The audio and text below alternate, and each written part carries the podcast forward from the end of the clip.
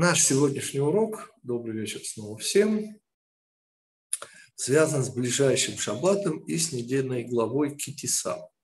Глава эта э, известна всем, и не просто известна, а суперизвестна, как «Золотой телец». Именно здесь появляется «Золотой телец».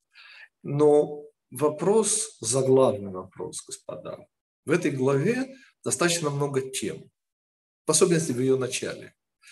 И, например, начинается она вообще-то э, с... Здесь и тема помазания появляется. Здесь появляются э, половинки шекеля, с чего начинается. Помните, должен быть пересчет. Этот пересчет идет на вес. Эти комментарии у нас звучали. Половинка шекеля. Э, в конце концов, медный руконогомойник. Да?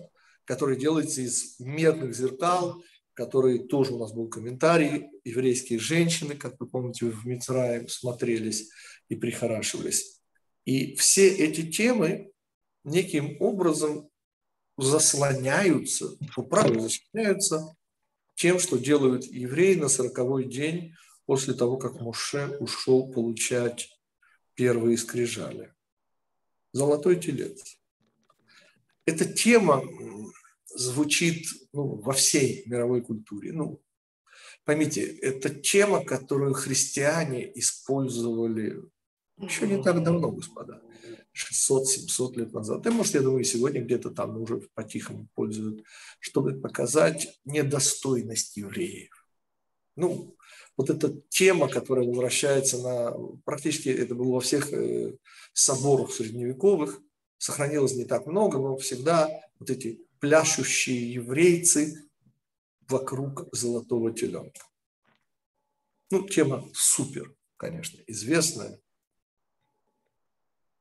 Но наш вопрос будет, простите, вот как все эти темы, вот эти половинки шекелей, вот этот медный из зеркал сделанный руко-ногомойник для коинов, все возможные темы, которые у нас здесь появляются, помазание э, коинов, ну, здесь не происходит помазание, здесь только приказ о помазании. Если я не путаю, может, это предыдущая глава, извините. Но в любом случае, весьма-весьма много тем, шаббат здесь, здесь много чего есть в этой главе. И, как всегда, будет вопрос, а что, что их делает главой, что это делает недельным разделом. И здесь я хочу показать вам удивительный комментарий когда-то Каплан из э, города Дюссельдорф. Рассказал, не помню от чего имени. Мне очень понравилось. Э, в нашей главе, господа, и это возможность снова подчеркнуть, что то, что сделал архиепископ Кентерберийский, так мне сказали, в 13 столетии, помните, он ввел параграфы и номера предложений. Так вот, не дай нам Бог, господа, э, пользоваться ими нужно только в одном смысле – искать. Вот для поисковой системы все в порядке, господа. Но не дай бог смыслы. Дело в том, что этот дяденька, архиепископ, да, он э, подчеркивает вопиющесть происходящего. То есть он там, где начинается история Золотого Тельца, ставит жирную точку и начинает новый параграф, 32-й параграф. Что, но вы же знаете, что наши мудрецы и сами разделы, но каждый недельный раздел делится на семь. Семь евреев в шаббат, праздничный день только пять, и потому делится недельный раздел ровно на семь кусочков. И это уже мудрецы. И что такое мудрецы? Понятно, что вызывают, вот я специально это открываю, вызывают, сейчас вам скажу по ихнему, это значит где у нас здесь Шини был, вот он. Это по ихнему 31 э, параграф, 18 предложение, оно последнее. А сразу после этого предложения, давайте я прочитаю, и дал он Моше после договора с ним на горе Синай две скрижали свидетельства, две каменные доски. И следующий уже 32 параграф. Почему 32 параграф? Продолжается та же тема. Ну, помните, наш учитель Моше, да, наверху получает первые стрижали, а то, что происходит внизу, в общем, называется общим э, именем Золотой Телец. И здесь вот этот самый архиепископ, но у нас это, простите, второй. И что я хочу вам показать? Что такое мудрецы, не путать с вот этой системой. Я не против системы, я сам ей пользуюсь, но исключительно для обозначения, господа, никакого смысла. Она абсолютно бессмысленна. И архиепископ хотел подчеркнуть, что вот это вот событие, оно совершенно другое, оно совершенно отдельно, оно вообще и поставил новый параграф. Хотя обычно у него не бывает 18 предложений в параграфе. Ну, все-таки маловато. Обычно 30, иногда 40. Да, 40 слишком, но не 18. Так вот, наши мудрецы вот в этом же э, случае показали себя удивительнейшим образом. Обычно э, вот эти семь вызываемых Э, к Торе евреев по шаббатам, вот эти семь разделов, раздела Торы, да, они, ну, они не одинаковые, да, ну, более-менее, ну, плюс-минус. Это не семь, это не взять все предложения поделить на семь. Вовсе нет, никакой арифметики там нет, там все смыслово. Но, господа, нет более в Пятикнижии Моисеевом, проверьте, нет более главы, где происходит такая вот невероятная вещь. Здесь вызывает ну, всегда Коин первым, Левита вторым. Так вот, э, два из семи, как вы понимаете, значительно меньше половины, правда? Две седьмых. Вот эти Коин и Левит, на них читают отрывки раздела. Обратите внимание, 70% всего всей недельной главы приходится на Коина и на Левита. Как вы думаете, почему? Ответ. И такого нет более нигде, ни в каких недельных главах Пятикнижия Моисеева, кроме одной Корах, сейчас мы про него вспомним. Там рекордсмены именно по короткости. В Корахе Коин и Леви читают ну, такие маленькие кусочки, что даже обидно получается на них там, меньше 10% на первых двоих, а более 90% на всех остальных вызываемых туре. Почему? И ответ изумительно важен. Потому что мудрецы хотят минимально задеть Израиль. Ведь помните, левиты, ну, естественно, включая коинов, не участвовали во всем, что связано с золотым тельцом. Вот вообще, так как это любят сегодня говорить, вот, от слова совсем не участвовали. Так? И наши мудрецы, представляете, 70% текста недельной главы Китиса читают от имени коинов и левитов. Ну, то есть коины, что же левиты? Для чего? Чтобы минимальным образом задеть Израиль, напоминая им, чтобы... Понимаете, в Корах, как вы помните, будет восстание Короха, который, кстати, левит. И что? И минимально э, задевая левитов, им дают читать вот в недельной главе Корах, которая будет вообще-то в четвертой книге, вот минимум, понимаете? Поскольку там в основном, к сожалению, в неприятных событиях были задействованы именно левиты. Не только, конечно. И потому там идут суперкоротенькие. Вот просто э, лирическое отступление в сторону, господа, когда вы пользуетесь Э, вот этой разметкой архиепископа, то, конечно, искать удобно и пользоваться можно, иначе бы это не вошло к нам, но никакого смысла. Более того, иногда здесь антисмыслы, потому что все, что связано с золотым тельцом, это органически, как мы увидим, связано со всей тематикой этой главы. Но мы начнем, хотя за главный у нас вопрос, это, конечно, о э, смысловом знаменателе общем всей этой главы. Ну, какое отношение имеет закон о половинках шекеля? Вот эти медные, только не таз, не дай бог, а медные зеркала, из которых был сделан, на секундочку, атрибут храма. А зеркала ведь использовались для чистой внешности. У нас целый комментарий, который сейчас совершенно не собираюсь вспоминать. Но можно будет догадаться из нашего ответа на заглавный вопрос. Но для того, чтобы ответить на заглавный вопрос, нам так или иначе придется сказать, а, собственно, что это было такое. Что это за золотой телец, что это за золото, что это за бесноватость евреев и так далее. я сейчас не буду вспоминать все, что мы, а мы уже много-много-много чего говорили о золотом тельце, но сейчас будет по-новому.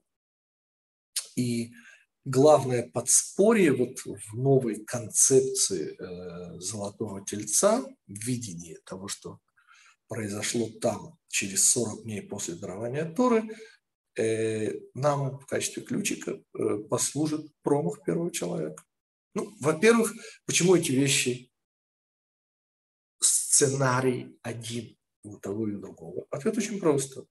Поскольку, как вы помните, там на Синае рождается новая сущность, ранее не бывшая. Замена, функциональная замена, то есть это Израиль, да, это совершенно новая сущность. Помните, все люди человеки, а вот евреи в этом смысле, они еще и часть Израиля. То есть евреи, как мы учим, это не мешпуха, да? мы не семья, мы не мафия, мы вообще один человек. И отсюда много разных следствий, которые я снова не собираюсь сейчас вспоминать. И вот эта функциональная замена на сороковой день, обратите внимание, а 40 у нас прочно закрепилась ассоциация, 40 – это 40 недель беременности, 40 лет скитаний – это некая полнота эмбрионального периода. Неважно, в духовном смысле, в материальном. И в конце этих 40 дней, собственно, Израиль совершает, ну, мягко выражаясь, странный поступок.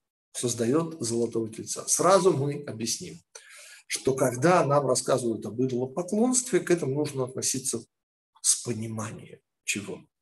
Что когда Пятикнижие рассказывает, что Рувен лег с бельгой, да, то мы это правило формулируем, кому многое дано, с того спрашивается по высшей мере. То есть Тора объясняет ужас произошедшего совершенно не давая нам происходившее в реальности, а давая статью, по которой обвиняется в данном случае. Теперь понятно, чем выше духовный уровень, тем будет выше статья, по которой идет обвинение. И понятно, что Рувен, который вмешался, если хотите, в распорядок, где ночует его папа Яков, в чьем шатре, Бельги, Зильпы или Леи, Помните, Рахель-то ведь уже умерла, наша мама. Э, тем не менее,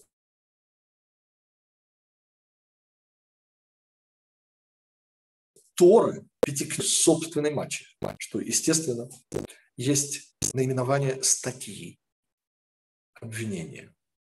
И здесь ровно так же, потому что как это объяснять другим людям? Поймите, господа, те, кто наивно полагают, что здесь произошло что-то, вот, ну, как сказать, ну, простое, как мы им отвечаем? Это я.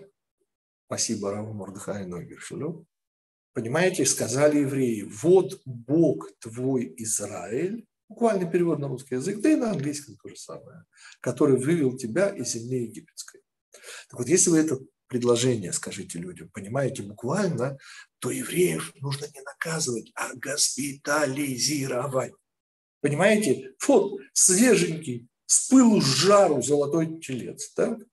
И они показывают на него и говорят, что события, произошедшие, извините, 80 дней, почти 3 месяца тому назад, 93 месяца тому назад, ну 50 плюс 40, 93 месяца тому назад, да? вот этот самый теленок, ну, ну, ну, ну, и понятно, что речь идет совершенно о другом, я совершенно не собираюсь сейчас это вспоминать.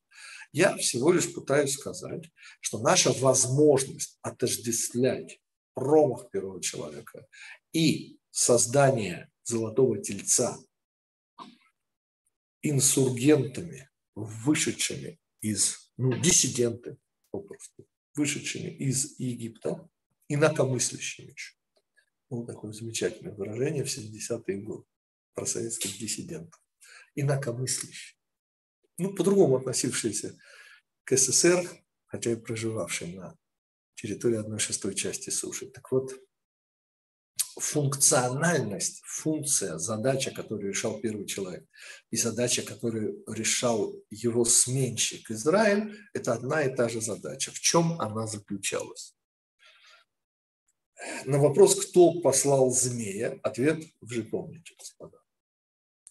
И на вопрос, зачем Всевышний устроил такое испытание, ответ ровно такой же, как и на вопрос, а ради чего Всевышний посылает змея. И снова это то, что мы уже учили. Что мы не учили, это совершенно удивительный новый взгляд на промах первого человека, причем поскольку это взгляд принадлежит, значит, он был еще учеником Бальшемтова, потом, понятно, учеником Рава Дуба Бера из Межерича. Это первое поколение хасидских рэбы.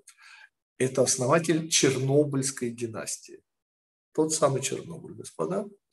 Его звали э, Раби Минахем из Чернобыля, он еще второе имя, запамятовал. И он говорит удивительно понятную вещь, потому как и в этом прелесть хасидизма. Хасидизм высокое спускает к нам с вами здесь, сегодня, сейчас. И он говорит, точнее, я говорю вслед за ним, что промах первого человека произвел разъединение. В каком смысле разъединение? В смысле духовности и материальности. И это для нас тоже не новость. Первый человек пошел на сознательное понижение уровня, то есть ушел, по сути, в материю. Говорит чернобыльский рыба, понимаете? Вот это разделение духовного и материального миров – привело к удивительному разночтению по жизни. Вот, господа, что такое для вас телесность? Материальность, телесность. Ответ, во-первых, это, конечно, каждые шесть часов, извините, куцать ходится. А половые гормоны, господа? Ну, что я вам буду говорить? Это вы мне можете рассказать. Понимаете? И вообще, если мы с вами такие божественные, что же мы в туалет-то ходим? Извините. То есть, говорит чернобыльский рэбе не вот эти тривиальщины, которые я вам сейчас... Ну, она тоже важна. Он говорит потрясающую вещь, что из-за промаха первого человека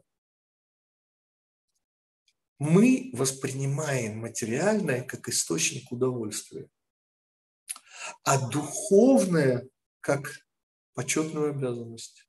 Вот это уже удивительно. Давайте чуть-чуть глубже посмотрим. Промах первого человека разделил два мира. Духовный отдельно, материальный отдельно. Господа, ну, проверьте сами себя. С чем у вас ассоциируется материальный мир? Ответ первый. То, что каждые шесть часов – это главное удовольствие в жизни. Поправьте меня, господа. Кусть ходится аппетит, аппетит, вкус специфический. И без этого удовольствия жить невозможно.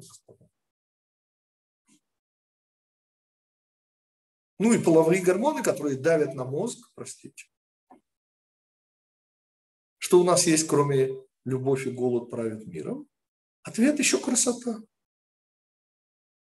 И вот в этих трех измерениях материального мира, красота – это измерение, простите, материального это я для завзятых театралов, которые, может быть, наивно полагают, что они какие-то духовные существа, так я вас должен огорчить, господа. Вот эти три вида удовольствий – это на букву, это усё. Я ничего не забыл. Ответ – ну, чуть-чуть забыл. Но есть еще духовное удовольствие. Кстати, у кого не есть. Но это все про промах первого человека. Вы понимаете, что такое золотой теленок? Ответ ну, это же материализация чувственных идей. Ведь в каком положении оказались евреи, Израиль через 40 дней? Да, вперед выскочили в качестве бампера этой задачи на всю оставшуюся историю Израиля. Вот эти наши РФРА. Вот они выскочили, понимаете, но, но они просто выскочили, а это было у всех у нас, у Израиля. Что было? Желание почувствовать. Как сказали евреи Аарону, встань, сделай нам, дай нам почувствовать, потому что, ну, ну, ну, ну как это, 40 дней, понимаете? Ну, помните, как мадам Грицацуева, да? Что Остап Бендер пишет? Уехал в Новохоперск. К обеду не жди. Понимаете? И вы представляете, как мадам Грицацуева высматривала там к вечеру товарища Бендера. Господа, здесь же не товарищ Бендер, здесь, извините, близость Всевышнему, ну, несравнимые же вещи, простите. Ну, для сравнения, тем не менее, мадам Грицацуева здесь вполне подходит с ее большим сердцем. И вот 40 дней и ночей, и заканчивается. Да, я знаю, не ошиблись в счете, я сейчас не об этом. Я сейчас о тождественности того, что было там, шестой день творения, и здесь на сороковой день отдарования Торы. Понимаете, уж замуж не втерпешь. Ну, надо было, пода... терпи, терп... Где же был взять? Понимаете, промах первого человека разделил... Нет, господа, промах первого человека, потому и необходима смерть. Мы же удовольствия свои в материальном мире. Слово удовольствие, ассоциации, да всего три есть. Аппетит, половые гормоны, красота. Больше нет, простите. Ответ есть. Что? Помните, мы учили с вами про учебу с большой буквы. И что Гитик всегда говорит? И сейчас повторит. Господа, мы торгуем мы, наша программа, торгует каким? Ну, сетевой маркетинг. Чем мы торгуем, господа? Ответ – кайфом от изучения Торы. Вы понимаете, насколько это важно? Почему? Потому что для того, чтобы уравновесить вот эти три важнейших, единственных, как многим людям кажется, кайфа, есть еще всего один. Ну, есть суррогаты, понятно. Я же не говорю, что нет других религий, это понятно. Но все остальное, включая дзен-буддизм, который вообще не религия, ну, это как-то все равно ощущение. Понимаете, что я хочу сказать? Что если вы сейчас ловите кайф от идеи Раби Минахема из Чернобыля, то ваш кайф нематериален. Вот вообще. Вот то есть слово от слова совсем нематериально. Я извиняюсь за эти современизмы, но, но действительно удачно. Вот, вот от слова совсем кайф, который, и дай бог, вот я сейчас ловлю кайф, потому что идея потрясающая. Она, кстати, объясняет сразу, зачем нужна смерть. Она все объясняет. Но это как бы остается за скобками, додумывайте сами. Мне же что важно. Когда евреи кидают золото и формируется вот этот самый сын рыжей коровы, ну, в смысле телец, то понятно, что евреи ищут близости к Всевышнему, ничего более. Но они ищут свои ощущения от этой близости, а не саму близость. Сама близость для них, к сожалению, не на первом месте. Ровно так же и первый человек, и господа, снова, помните, что он делал? Он кусил. А мы, а мы хотели близости, ощущения близости. Ну, господа, мы же не вышли за пределы этих трех измерений. Ведь промах первого человека, а для Израиля и для истории мира от момента дарования Торы и далее, вот этот организующий, законоорганизующий момент – это создание Золотого Тельца где мы опять уходим в три измерения. Мы, которые поднялись уже на уровень Синая, обратно уходим. И потому снова появляется смерть, и снова все, что нам не понаслышке известно. Повторим. И сейчас вернемся к заглавному вопросу.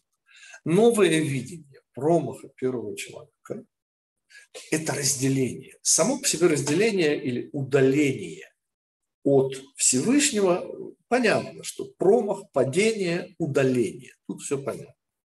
Вот это разделение на мир духовный и материальный, и здесь говорит Раби Минахам из Чернобыля, невероятную, по крайней мере, для меня вещь, что мы воспринимаем материальный мир как практически единственный источник кайфа. Все три измерения – любовь и голод, ну и добавьте сюда красоту. И оказывается, что кайф от изучения Торы, он не просто важен, господа, ему нет замены. То, что если вы хотите хоть отчасти уравновесить, то вариантов нет. Все другие религии, этические, философские системы предлагают ошушение. Мы же с вами занимаемся сейчас кайфом от изучения Торы, господа. Обратите внимание, при всем уважении к чувственным удовольствиям, а, а я сейчас чувствую радость, господа. Это рацио, это рацио, господа. Но обратите внимание, то, о чем мы с вами сейчас говорим, это абстрактно. Понимаете? Мы получаем кайф не от голода половых гормонов и красоты. Мы получаем удовольствие, уравновешивающее вот эти три измерения. И переоценить важность радости от изучения Торы просто невозможно. Это единственное, что мы можем противопоставить. Снова одно не исключает другое. Да? Ну, я же всегда цитирую моего знакомого из далекого студенческой своей юности, это 77 год, он не устал повторять, все, говорит, ухожу в монастырь, говорит, в женский, а что мне в мужском делать? А если серьезно? Господа, ничего более серьезного для меня, по крайней мере, не существует. Потому что радость изучения Торы, господа, вы слышите, она не чувственная. Нет, как следствие есть радость, есть удовольствие, несомненно. Но она настолько рациональна, она настолько идет отсюда, что прям диву даешься. Вообще вся эта история с интеллектуальным кайфом, она людьми явно недооценена. Те, кто еще помнит наш урок про 10 уровней счастья, помните, это третий уровень. Гила. Понимание. На самом деле даже чуть-чуть больше. Ну, хватит даже и этого. Таким образом, господа, я уже готов ответить даже на заглавный вопрос. Значит, снова. Когда создается, формируется золотой телец, по сути, это ровно то, что произошло с поеданием запретного плода. Мы уходим в материальные кайфы. Проблема не в том, что материальный мир отделяется от духовного. Проблема в том, что теперь слово «кайф» ассоциируется или с голодом, или с любовью, или с красотой. Все. Четвертое измерение – это то, что есть противоядие. Другого нет. Ну, поясним. Я сейчас о шабате много говорить не буду, он появляется в голове. Почему он появляется в голове? Да потому что это противоядие, господа. Нет другого противоядия. И все те, кто пробовали шаббат, ощущали его в самой маленькой степени, понимают, о чем я говорю. Все остальные ассоциативно могут но именно понять, не почувствовать. Евреи, мне недавно рассказала дочка, она была, э, где-то она прочитала в интернете, в Шаббат, я не знаю, как там оказался наш 50 еврей, это такой фешенебельный район Тель-Авива, Рамата Вивгибы, где э, торговый центр был открыт в Шаббат. И вот он подошел вот с такими глазами, глядел на евреев, которые туда шли, там, ну, покупки, развлечения, ну, что там я делал. И он пытался кричать, евреи, шабыс, что вы делаете? И он не понимал, что слово шабыс у них ни с чем не ассоциируется. Понимаете? Вот еда, половые гормоны и красота – entertainment, как говорят у нас в Америке. Еще как ассоциируются. А вот что объединяет все сказанное в нашей главе? Ответ – противоядие. Потому что оно же появляется всегда до яда, извините. Это, это наш еврейский вопрос, понимаете? Ну, змеи, знаете, вот ядовитых змей там, в разы меньше, чем не ядовитых. Но вот яд, я всегда это рассказываю тем, кто хотят верить в теорию эволюции. Да? Это убивает совершенно этих людей.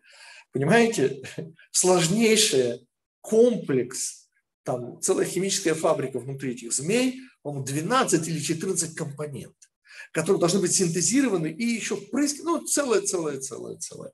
И такой замечательный вопрос, простите, пожалуйста, а они же от своего яда-то, ответа у них противоядие, и у мангуст противоядие. А простите, а что получилось, что появилось раньше, яд или противоядие? Ну, в «Щит и меч» в фильме появляется замечательная вещь, там кто-то говорит, вот у меня такой яд, говорит, совершенно безболезненный. И помните, главный герой спрашивает, а кто, интересно, говорит? Те, кто пробовали? Ну, что появляется раньше? Такой евреев ответ элементарный. Конечно, противоядие появляется. Так что такое половинки шекеля? И причем здесь медные зеркала еврейских женщин из Египта? Ответ элементарно просто. Понимаете, господа, вообще-то вот эти два мира, материальные и духовные, они не должны быть разобщенными. Ну, в идеале, конечно, в цели творения. А так получилось, чего мы и смертными-то стали. Мы же сегодня-то умираем не из-за промаха, а из-за золотого тельца. Потому что мы снова ушли в три измерения. А извините, в три измерения хотите по-человечески жить, так придется умирать. Потому что человеки три измерения – это ограниченность, простите. Без вечности. Потому что с нашими материальными кайфами, простите, вечность и что такое половинка шекеля? Ответ вспоминайте. Это Раши приводит этот мидраж. Помните, она из чего эта половиночка? Она из самого нижнего, из серебра, из земли. Но она же и огненная. Понимаете? Вот эта половинка шекеля соединяет верхнее и нижнее. Наши еврейские мамы смотрели в зеркала для чего? Ну, для того, чтобы соблазнять наших еврейских пап который после не тяжелого, извините, а рабского, изнуряющего труда, а мужчины меня понимают, там, где вы на пределе физического истощения, вам половые гормоны ничем не грозят. Вот просто ничем не грозят. И соблазнить своих еврейских мужей, вот эти самые зеркала, это с одной стороны, а с другой атрибут храма, понимаете? Это соединение самого материального и самого высокого, самого духовного. Вот о чем наша глава. Эта глава говорит о противоядии, господа.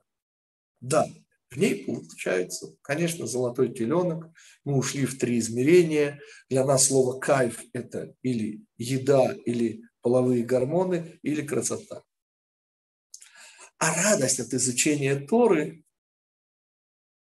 to the happy few, как заканчивает свой гениальный роман «Панская обитель Стендаль». Понимаете, для немногих счастливых. Мы с вами счастливцы. Мы слушаем потрясающую идею Раби Минахема из Чернобыля. Спасибо э, Самранскому Рэбе, который процитировал это, и Раву Гладштейну, который до меня это донес. Но суть не меняется. Оказывается, господа, у нас есть противоядие. Мы живем в материальном мире, в трех измерениях. Мы, как каждый второй в России. И тем не менее, мы сейчас на уроке Торы. И я ловлю кайф от потрясающих идей. И основа этого кайфа – рацио, простите. При всей чувственности, радости, которая меня наполняет, простите, источник это очевидно духовный, абстрактный, рацио. И это реальное соединение, то, что мы сейчас делаем, материального и духовного Это исправление промаха первого человека, если хотите, это противоядие от золотого теленка. Это рыжая корова, то, чем мы сейчас занимаемся. Вот это понимание красоты. Я не знаю, красота – это только малая часть того, что я ощущаю от соприкосновения с бесконечностью, божественностью Торы. Это грация, это, это гармония, это, это, это невероятно. Это еще выше, потому что это выходит еще на более высокий, выводит нас на более высокий уровень. Да, Миша, ваши вопросы, господа. Я уложился в этот раз, специально оставил побольше времени на ваши вопросы. Значит, насколько я, я, сейчас, я сейчас только маленькое резюме. Помните, с чего мы начинали?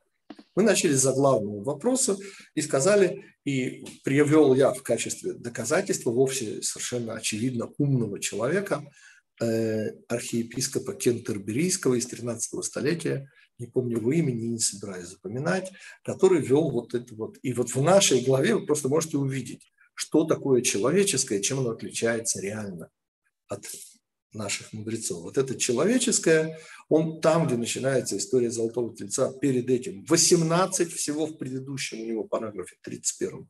Это крайне мало, я не знаю, рекорд, я не проверял, думаю, рекорд. 18 предложений и жирная точка. И начинается 32 параграф, рыжая. Наши же мудрецы, не рядом быть помянут с этим человеками. Причем наверняка был хороший человек, я не дай бог. Я на него камень качу совершенно э, по другой причине. Рацио причина, понимаете? Ну, не умный, ну, нет у него традиции. И он ничего не понял в нашей Торе. Ну, естественно, у него же Ветхий Завет. Первые два, это Коин и Леви, которые будут называть в шаббат, читают 70% главы. Остальные пятеро евреев, оставшиеся 20%. Понимаете? В главе Коров мы сказали, где рассказывается о лозунге Короха. Все, весь Израиль к душе. Замечательный лозунг Короха. Там, наоборот, стараются коинам и левитам не напоминать. Им дают ну, совершенно мизерный, там, буквально несколько предложений у коина и у леви, и все остальное читает э, Израиль, который как бы корох к обычным имеет мало отношения. Вот, вот это отношение наших мудрецов. И оказалось, что общий духовный знаменатель всего сказанного а это и шаббат, и половинка шекеля, которая и земная, и духовная, и наши мамы, пользующиеся для соблазнения своих мужей вот этими зеркалами медными, и атрибут храма, сделанный из этих зеркал, понимаете? Это соединение. А промах первого человека – это разъединение двух миров, причем разъединение в одном жестком смысле, что для нас материальный мир – это кайф, а духовный мир, ну, это такое что-то вот возвышенное, абстрактное, и потому так важно найти кайф. Не чувственный кайф духовный, а рациональный. Потому что понятно, что все религии, все прочие этические, философские системы торгуют кайфами. Понимаете? Потому что то, что я ищу, и любой человек ищет, это только кайф. Вопрос, каким способом получать этот кайф и от чего, через что этот кайф получать. Так вот, противоядие промаху первого человека, золотому тельцу, который мы отождествили, оно одно – радость от изучения Торы или шаббат. Ну, это того же поля ягоды. Да, а теперь ваши вопросы. Прошу прощения, у кого-то был вопрос. А, да, Равгитик, а, уже ассоциацию насчет плода знания начали. И вот я вспоминаю, по-моему, даже на каком-то из уроков этого касалось, но что мотив э, Хавы был того, что этот плод был красивый, и это случилось до разделения материального и духовного. Вот я не помню, к чему мы э, приходили или что сейчас, может, вы можете сказать. Когда миры духовные, материальные были соединены, материальные кайфы и духовные кайфы были соседями. Вот и все. Это не значит, что не было красоты, не было физической близости и так далее. Не дай бог, все было. Просто, понимаете, было видно для чего. половинка шекеля, которую евреи сдавали, была обычное серебро, думаю, высокой пробы, добытое из земли. Понимаете? Но результат был исключительно духовный. Почему запрещается близость мужчины и женщины, если они не муж и жена? Почему это называется разврат? Ответ. Да потому что в качестве результата вы не получите близость, духовную близость. А если нет духовной близости, если нет духовного результата, то сам по себе материальный мир отрезан от духовности в результате золотого тельца, он бессмыслен. Это яд. Противоядие. А да. А еще такой вопрос. То, что поспешили, там замуж не терпеж, и первый человек тоже хотел да. побыстрее, это пон... да. ну, более, более-менее как-то понятно. А вот э, насчет спуститься в материальный мир, Э, зачем, если уже был кайф от духовного, зачем было уходить э, в материальность? Вы сказали. На чем, построен выбор? на чем построен выбор, господа? Ну как может вечное конкурировать с ограниченным? Ну, журавель в небе, понимаете, и синица. Это выбор, господа. Как объясняют наши мудрецы? Выбор создается благодаря удивительно простой вещи. Душа, она, конечно, главнее, а тело ближе. Понимаете, что сказал Раби Минахам из Чернобыля? Кайф у вас ассоциируется с чем? С ароматным турецким или с острова Ява кофе? Я лично кофе не люблю, то есть никогда не пил, запах люблю, вкус ужас. Ну, я знаю, что люди ловят такой кайф от этого кофе. Ну, этимология слова кайф. Это же кофе. И ассоциации, господа, не только ассоциации, понимаете, в чем ужас? Что кайф для нас – это всего три вещи. А вот эта четвертая, она, ну, извините, она духовная. Ну, равно как и шаббат. Да, вот это ответ. Ну так это для нас, а для них-то как? Ну, они же Сам... были то же самое. Они элементарным образом да, решили работать тяжелее. Пойти сознательно на спуск. Ну, недаром говорит э, трактат «Чужая работа», по-моему, четвертый лист, первая страница, но не получилось, что не сделали Израиль золотого тельца, а только чтобы показать нам дорогу обратно, обратно на небо. Ну вот так. Это снова целая тема, я не собираюсь ее начинать, но мы выяснили еще один аспект. Поймите, это не охватывает всю тему промаха первого человека и его и тождественного события Золотого Тельца. Мы один аспект сейчас рассмотрели всего. Но этот аспект позволил нам ответить на заглавный вопрос. Почему вот эта глава, вот она, как это объединяется все с золотым тельцом? Оказалось, яды противоядия. Да, еще вопросы. Можно вопрос? Да, конечно.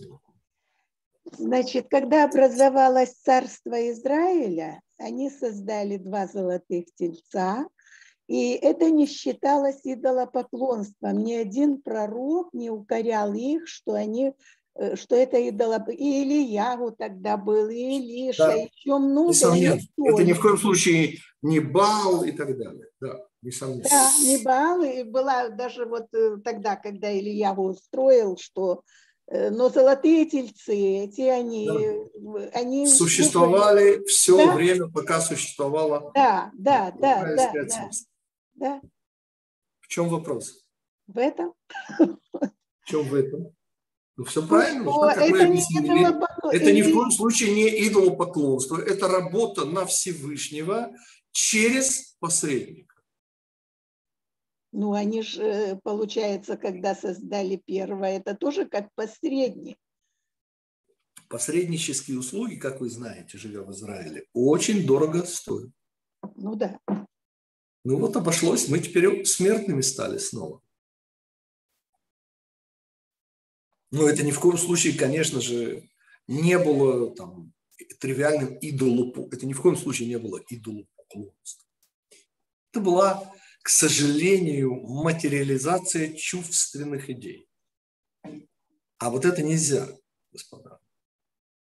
Ну, тут есть... почему-то вспоминается четвертое поколение от Адама начали служить звездам как посредникам. Тоже это в эту копилку. Начали сначала называть Всевышнего по имени. То есть сделали Всевышнего родным и близким. Понимаете? Дорогой Леонид Ильич. Ну, помните, как говорил советский анекдот, да?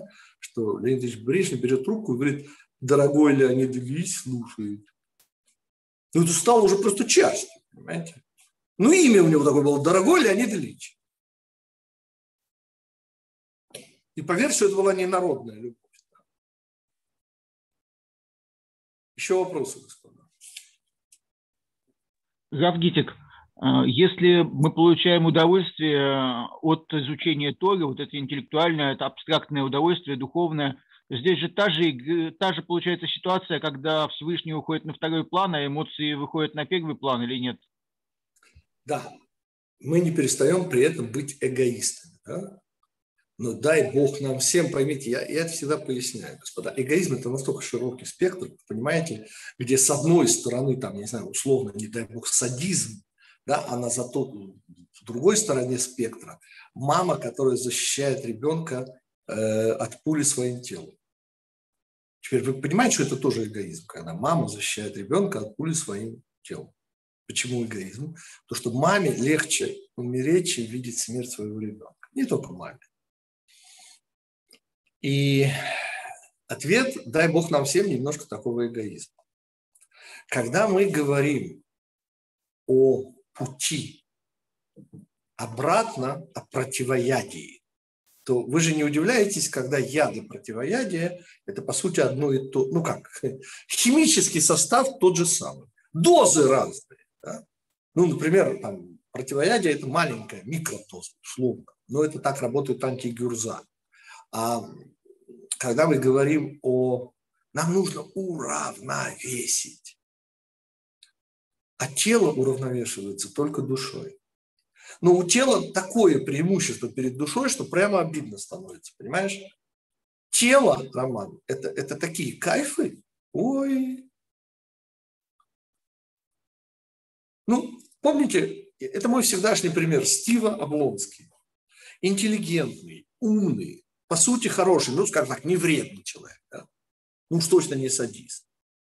Помните, вот этот вот, получивший замечательное образование, из хорошей семьи, он утром начинает обдумывать меню обеда. Ну, ну, ну вдумайтесь, господа. Э, это же с ума можно сойти если вдуматься. Вот для этого жив человек. Он что, придаток своего желудка? И потому радость от изучения Торы так важна. Да, это в рамках эгоизма, несомненно. Здесь альтруизмом не пахнет. Это кайф. Я, я потому и пользуюсь словом. Кайф, господа. Но нам бы такого кайфа еще бы чуть побольше, и, и глядишь, мы больше стали походить на людей. Можно еще? Да, еще, да. Если человек пользуется, ну мы же пользуемся зрением, слухом, ходим, дышим, если Слава это же это материальные, в принципе, тоже удовольствие. Но если человек понимает, что это тоже от Всевышнего, и эти удовольствия получает, понимая, что это его подарок, это тоже дух, это духовное, материальное, или это уже симбиоз? Это, ну, Роман, это уже уровень первого сокращения, извините. Дышать ради Всевышнего – это только абсолютные праведники. Это праведники не могут. Так праведники, извините, и кушать ради Всевышнего не могут. Но в идеале вы абсолютно правы. Но это уже полное соединение. Да? То есть, когда по форме материальность, а по сути духовность – это уже цель творения. Это первое сокращение в Кабале называется. Еще вопросы, господа? Рав Михаил, что, что осталось тогда нашим прародителям после этого полного исправления, когда они получили Тору, что в результате они все-таки говорят, нам есть еще что доделывать, и нам нужны да. еще низшие кайфы для работы. Да, несомненно так. Там была трещинка. Я же иду за моим учителем, Равом Мойши Франком, А, в общем-то, я иду и за Равом Ихелем Вайнбергом через его ученика Рава Хайма Заева Лившица, Зихонам Левраха, который, вопреки Раши, господа, вопреки всем нашим мудрецам, но это устная традиция, я за ней иду, говорят, что когда наши евреи сказали, не говори ты с нами, а то умрем, пусть говорит с нами, пусть не говорит с нами Всевышний, а то умрем, это в недельной главе Итро, две недели, три недели назад мы это, эту главу читали, то мы говорим, что там была трещина. И получение Торы не в полном объеме, только два первых речения от Всевышнего, остальные были в суженном варианте через нашего учителя Моше. Понятно, что это были слова Всевышнего, но уже через гортань Моше, как мы учили с вами. Вот эта ситуация вызывает необходимость получать еще, то есть дополнить Тору. И вот на этом вот дополнении, вот эта вот попытка эту трещинку зацементировать, вот здесь и происходит промах первого человека. То есть появляется золотой телец. Вот этого не хватало. Потому что мы практически вот эти 40 дней жили без нашего деструктивного начала, без смерти и так далее. Я извиняюсь, а Маше тоже посредник, э, который дорого стоит? Или тут нельзя так говорить? Маше не посредник. Помните, Рав Моше бен Маймон в седьмом принципе веры говорит, что наш учитель Моше – отец всех пророков, бывших после и до него. То есть он, получается, отец своей прамамы Сары, что ли, которая была величайшее пророчество. И мы всегда объясняем, что имеется в виду что получая от любого пророка, вы берете э, чашечкой и зачерпываете из источника. То есть каждый пророк придает форму, чашки бывают разные. Вода та же самая, простите, это из источника идет. Но наш учитель Муше – это соломка. Понимаете? Он сужает, несомненно, хоть скоро это идет через...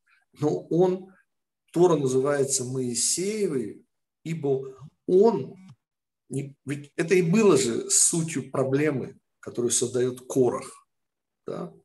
Он, из его слов следовало, что наш учитель Муше привносит какой-то вкус. Не дай Бог, наш учитель Муше не был посредником. То есть, получая от Маше, мы получали от Всевышнего, но в суженном, естественном виде. Но напрямую. Все пророки наоборот – получали через и уже выдавали своей формы, свои слова. То есть в Пятикнижии Моисея нет ни одного слова нашего учителя Моше, даже его вот эта последняя речь в Тору, как это, Мишне Тура, пятая книга Дворим, э, это слова Моше, но это слова, которые Всевышний поместил в Тору.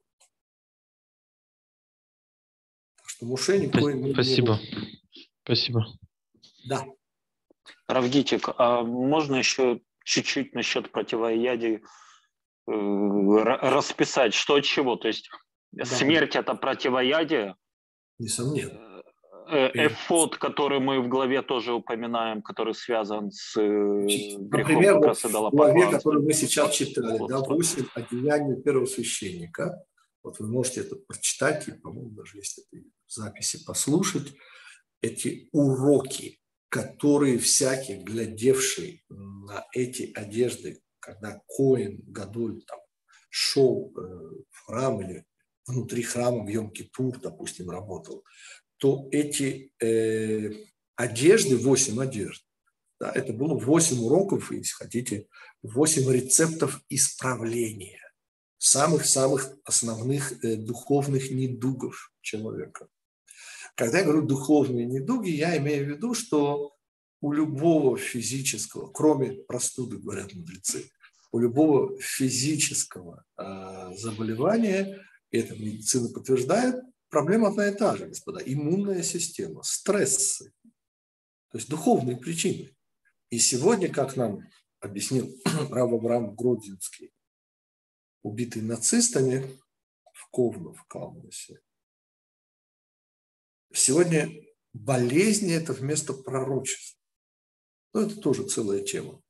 И от чего, собственно, э, лечит противоядие? Противоядие убирает вот это э, расстояние между духовным и материальным. Противоядие и дает радость, которая очевидным образом вообще не связана с телом, понимаете? Радость от изучения Торы, ну, никак не связана с телом. Да, радость ощущает мое тело. Это эгоизм, конечно. Но сама по себе эта радость идет совершенно сверху. Понятно, что она идет от души, а вовсе нет. Ощущает ее тело. И также и с шаббатом, господа. Те, кто чувствует, что такое шаббат, это, это настолько не связано с телом, что просто поражаешься. Ну, потому что мы, и в этом суть промаха первого человека или золотого тельца, неважно, ближайшая ассоциация слову «радость» – это всегда что-то земное, материальное. И вдруг, знаете, полная абстракция. Поймите, когда вы, э, не дай бог, христианин заходит в церковь, да, если он ничего не чувствует, о чем туда пришел? Ну, помните, я, я всегда цитирую этого Сергея Юрского в замечательном фильме «Интервенция», Помните, перед просмотром, что он говорит почтеннейшей публике. А теперь, говорит, можете смеяться или плакать. А начали плакали ваши денежки. Ну, уплаченные за просмотр. Ну, то есть, если вы пришли в кинотеатр и не собираетесь чувств, от чего туда пришли. А вот попробуйте что-нибудь почувствовать в синагоге. А я хочу на вас посмотреть. Ответ, ну, в Йом-Кипур, ну, где-то там, ближе, ну, ну, ну иногда, ну, ну, ну Понимаете? И потому вот это ценно. Каждый седьмой день у нас шаббат. А без этого нам не выжить. А без этого мы бы стали аборигенами этой планеты. Понимаете, не столько евреи, извините, оберегают шаббат, сколько шаббат спасает евреев от растворения в этом мире. И ровно та же функция у радости от изучения Торы. Это настолько нематериально, ну, как источник, это очевидно, то, что вы сейчас слышите. Я почему использую слово абстрактно? Ну, уж никак нельзя заподозрить вот эта радость, те, кто ее, конечно, чувствует, от моих слов, от слов Торы, да, она настолько не, извините, чувственная, но, кстати, ничуть не меньше. То есть кайф, который мы ловим, принципиально не меньше, чем кайф от жратвы, половых гормонов или посещение театра, церкви, неважно. Принципиально не меньше. Хорошо, господа. Мы сегодня приятно поговорили на тему Золотого Тельца и вот этого удивительного внутреннего единства главы Китиса. Вот. И, надеюсь, встретимся, даст Бог, через неделю. Рав Михайлович, можно уточнить да. еще, да, к вопросу? Да, конечно. И все-таки, когда э, вроде бы как выбрано средство, телец для проработки вот этой вот трещины, которую не доделали же. Не, а за что ж так? Телец выбран не для проработки.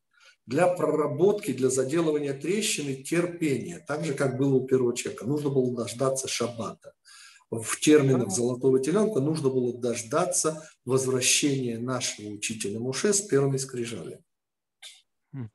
Вот это бы зацементировало. Ну, а они же вот...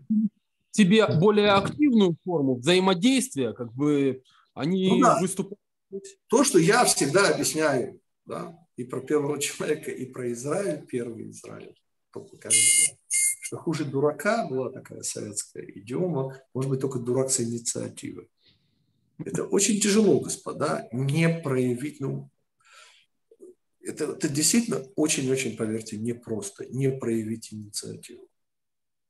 Набраться терпения. Потому что набраться терпения, дождаться нашего учителя Моше, это признать, что ты второй, что ты не первый. И потому главные слова, говорит Рамой Шифан, мой учитель, встань, сделай нам, нам. Вот это вот сделай нам, это, конечно, падение. Это промах. А в устах первого человека это звучит, помните, там в конце удивительный комментарий э, Хатам Софера, Рава Софера, это первая треть 19 столетия. Приштина, столица, э, не, не, не, не Приштина, э, э, как это называется, ну не помню. Это Братислава нынешняя, как назывался этот город. По-немечески я забыл. Ну, не важно. Так вот, он обращает наше внимание на то, что говорит первый человек. Помните? Жена, которую ты дал мне, дала мне, и я, и я продолжаю есть. Понимаете? И не я ел в прошлом, а я ем.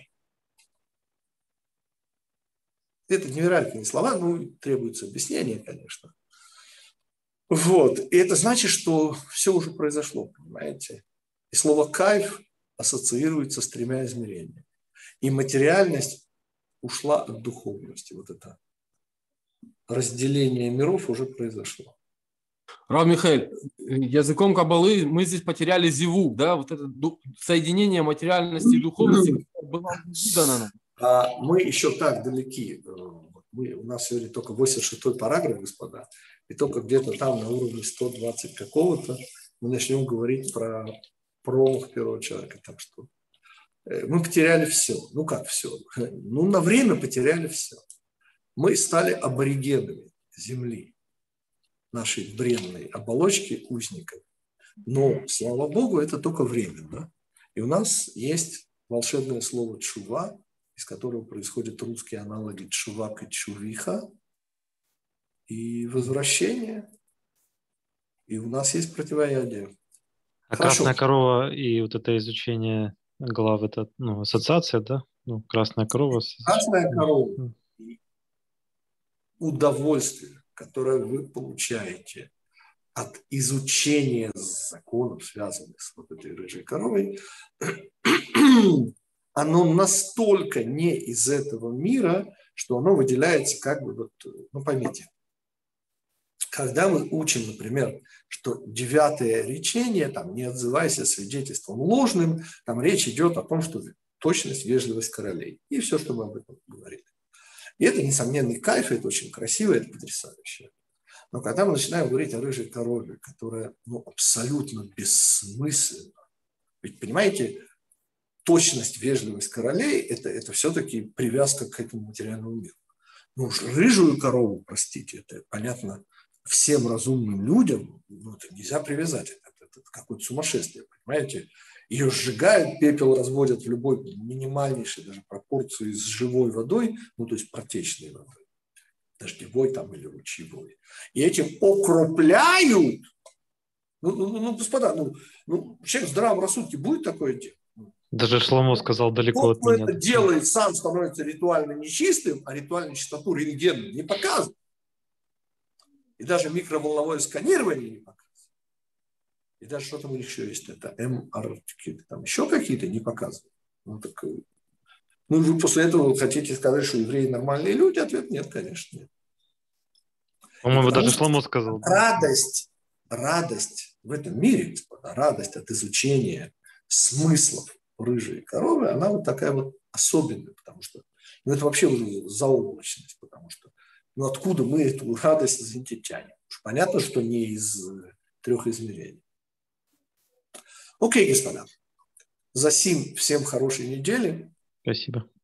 Напоминаю, что у нас во вторник маленький Пурим. Его никак не отмечают, а только вот э, имеет смысл поучить снова Мигелу, кстати, следующий после этого день, среда, это вообще-то Шушан Пурим, это уже наш Иерусалимский исключительно. Помните, одна из причин, не главная, но, но очень греющая причина, почему я живу в Иерушалайме, а не где-нибудь еще, потому что есть Шушан Пурим, который есть только здесь, более нигде. И, как вы помните, это совсем другой праздник. Это вообще не Пурим. Это совершенно иной праздник. Так что я вас приглашаю поучиться. Уже имеет смысл эти дни использовать, чтобы поучить. В нашей помните есть множество, множество уроков и про Пурим, и про Шушанхны. Приглашаю, как всегда. Пользуйтесь. Это можно послушать, это можно и прочитать. Ну и в любом случае хорошей недели. Всего хорошего. Спасибо. Гитик, простите.